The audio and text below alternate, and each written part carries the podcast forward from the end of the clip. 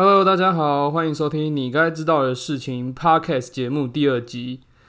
这集的话会是一个短片，短片大概会在五到十分钟左右，那就取决于我想讲的内容。我是艾迪，那今天我请一个小伙伴跟我一起录音。那这小伙伴他名字叫做珊珊，然后请他跟大家自我介绍一下。OK，没错，它是一只猫，它是我养的一只猫，这样，它会陪我们一起录音录这一集。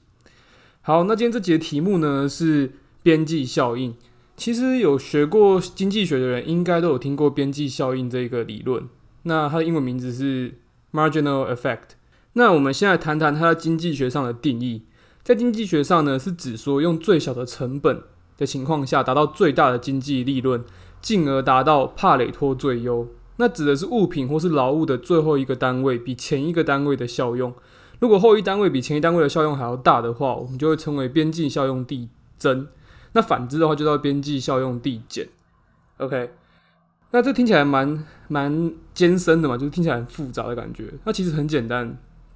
就是只说我们在有限的呃，首先我们先谈谈什么是帕累托最优。帕累托最优指的就是说我们在有限的资源下，资源分配是一种理想状态。假设有一群固定的人可以分配这些资源，那从一种分配状态到另外一种分配状态的变化中啊，如果没有人的情况变坏的前提下，可以让一个人的得到资源变得更好的话，那这就称为帕累托改进或是帕累托优化。那最优的状况就是指说，在理想很像理想的王国这样子，就是每个人都可以得到最好的资源，那已经没有改进的余地了。这时候就会称就会称为帕累托最优。那其实我们可以举一个简单的例子来帮助你了解这个经济学上的定义。我们可以想象啊，今天我花费了很多心力，我找了一群工程师，然后一个营运团队，还有呃买广告啊，做所有事情，我想要去销售我的机车。那我今天在我的产线上，我架好我的产线之后，我要生产第一辆机车的时候，这时候它的边际效应就会非常非常小，因为我产这第一辆机车啊，它的边际成本是非常大的。边际成本非常大的原因，是因为我耗费了所有心力嘛，我找了所有的人，花了所有的时间，花了所有的钱，那只产了这一辆机车，这时候它的边际利润边际成本就会非常高。那它的边际利润就是卖出一台机车的价钱嘛，这所所得到的利润嘛，那就它的边际利润。当你边际成本很高的时候，你的边际利润很小的时候，这时候你的边际效应就会很小，甚至是负值。那当我用同一条产线，我用同一个模板，用同一个模具。我就生产第二辆机车，第三辆机车，可能到第一百辆机车，一直到慢慢生产上去的时候，会平均分摊掉我的边际成本。因此，我的边际成本在每一辆机车上其实是在下降的。那我的边际利润会上升，因为我越卖越多机车的时候，我的边际利润就越来越多。所以照理来说啊，其实我越生产越多机车，我得到的边际效应应该越来越大。但事实不是这样，事实是你生产越多机车的时候，你可能会需要有第二条产线。你可能会需要聘请更多的工程师或是技术员来帮你操作这条产线上的所有问题。那这时候你边际利润就是，这时候你的边际效应就是一个很好可以拿来安排你的产能的方法。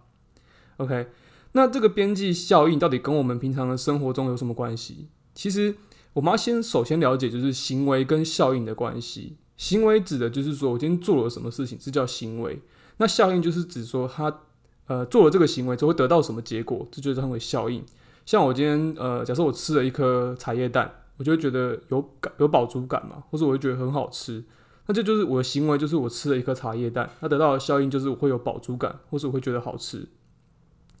所以，呃，在我们平常生活中啊，有很多的行为是跟边际效应是有相关的。例如说，我这边举一个很简单的例子，像我们去吃饭的例子，假设你现在肚子很饿啊，你很想要吃东西，那你到了一间店，你点了一碗卤肉饭。那你吃了第一碗卤肉饭，吃第一口你就会觉得说哇，就是怎么这么好吃，然后吃起来很美味、很香这样子，然后觉得就是这碗卤肉饭让你让你很幸福，让你觉得整个人就是吃完这个吃完这碗卤肉饭之后，你整个人幸福感是提升的。那这个时候啊，其实第一碗卤肉饭带给你的边际效应就非常大。如果我们把它量化的话，我们假设这个第一碗卤肉饭带给你的是五十分，五十分的边际效应。那你今天点了第二碗来吃，你吃了第二碗就觉得说，嗯，还是很好吃，但是你已经开始觉得有点饱了，就是没那么想要吃卤肉饭了。然后可能吃第二碗之后觉得有一点点腻，所以你这时候你这时候吃第二碗的卤肉饭啊，它带给你的边际效应可能只有三十分，稍微下降了一些，因为你的幸福感下下降了，你对食物的渴望也没有这么高。那你今天又点了第三碗来吃，你在吃第三碗的时候，你觉得说，哇，这卤肉饭还是好吃，可是就是吃到第三碗有点腻，而且觉得有点撑了，就吃不下了。所以第三碗的卤肉饭带给你的边际效益，因为它下降一些，可能只剩十分。那这时候可能又有一个人就是拿一碗卤肉饭来给你吃，他送你吃，那你就想说他都送你就吃，吃了之后你就发现说哇，真的好饱，而且好腻哦，就是吃不下了，而且越吃觉得越恶心，那个肥肉很油啊，他觉得就是吃很多饭很撑啊。这时候其实吃到第四碗卤肉饭的时候，他给你的边际效益可能会是负值。那这个情况呢，我们就称为边际效应的递减。因为从吃第一碗是五十分，到第二碗是三十分，第三碗十分。到第四碗的时候已经变成负值了，你得到的边际效应是慢慢慢慢减少的，所以这个我们称为边际效应递减。那有没有边际效应递增的例子？其实也有，譬如说啊，我们在打电动的时候，就是玩一个游戏嘛。那刚开始玩的时候，我们可能会觉得就是不是很上手，我们玩得不是很好，所以每次玩啊都被敌人或是被其他玩家就是打爆或杀爆，你就觉得说哇，这游戏他妈怎么无聊？就是每次玩一直死一直死，这游戏有什么好玩？你就不理解嘛？你可能那时候你只是陪你朋友玩，所以你在刚开始玩电动的时候啊，你得到的边际效应可能只有五分，就是我就为了陪朋友玩而玩，所以我可以得到跟朋友一起玩的满足感，这样子而已。那当你越玩越强啊，你可能你的 rank 从原本是一百名，慢慢爬慢慢爬慢慢爬，爬到五十名的时候，你发现说，诶、玩这游戏好像可以带个带给你一些成就感哦。这时候你可以杀爆可能百分之五十的玩家。就觉得说好像蛮开心，玩这游戏还蛮好玩的，你就越来越想玩。这时候你的边际效应其实渐渐提升的，可能原本只有五分，到你 rank 五十的时候，可能你玩起来每一场都大概有三十或是四十带给你的边际效应。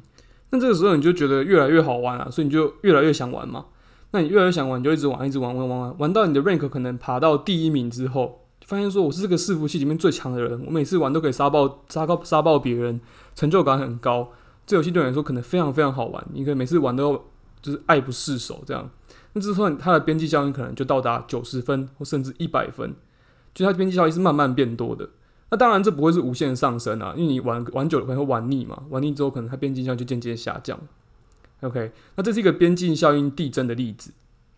那在我们平常的生活中啊，有没有哪一些例子是呃商人利用边际效应来控制我们的，控制我们这些消费者？其实有。像我们常常去超商会看到什么买第二件六折嘛，可能饮料买第二件六折。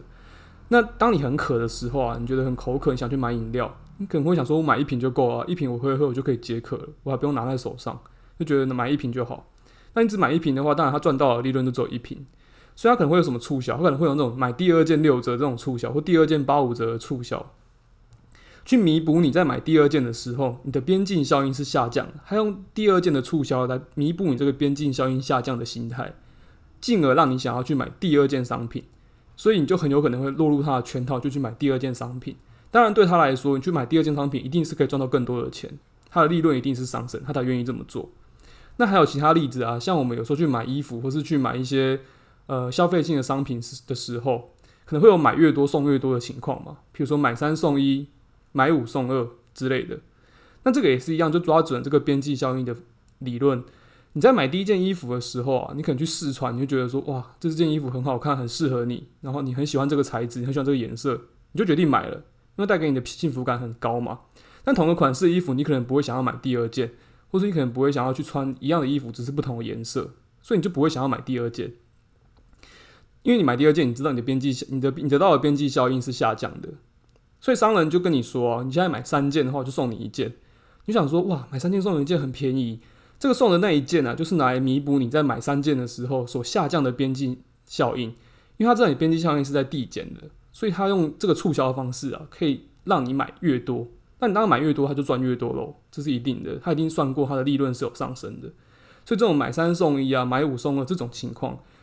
其实上以上的例子啊，都是。呃，商人们在利用边际效益理论的这个效果，那在在我们的平常生活中做一些利用。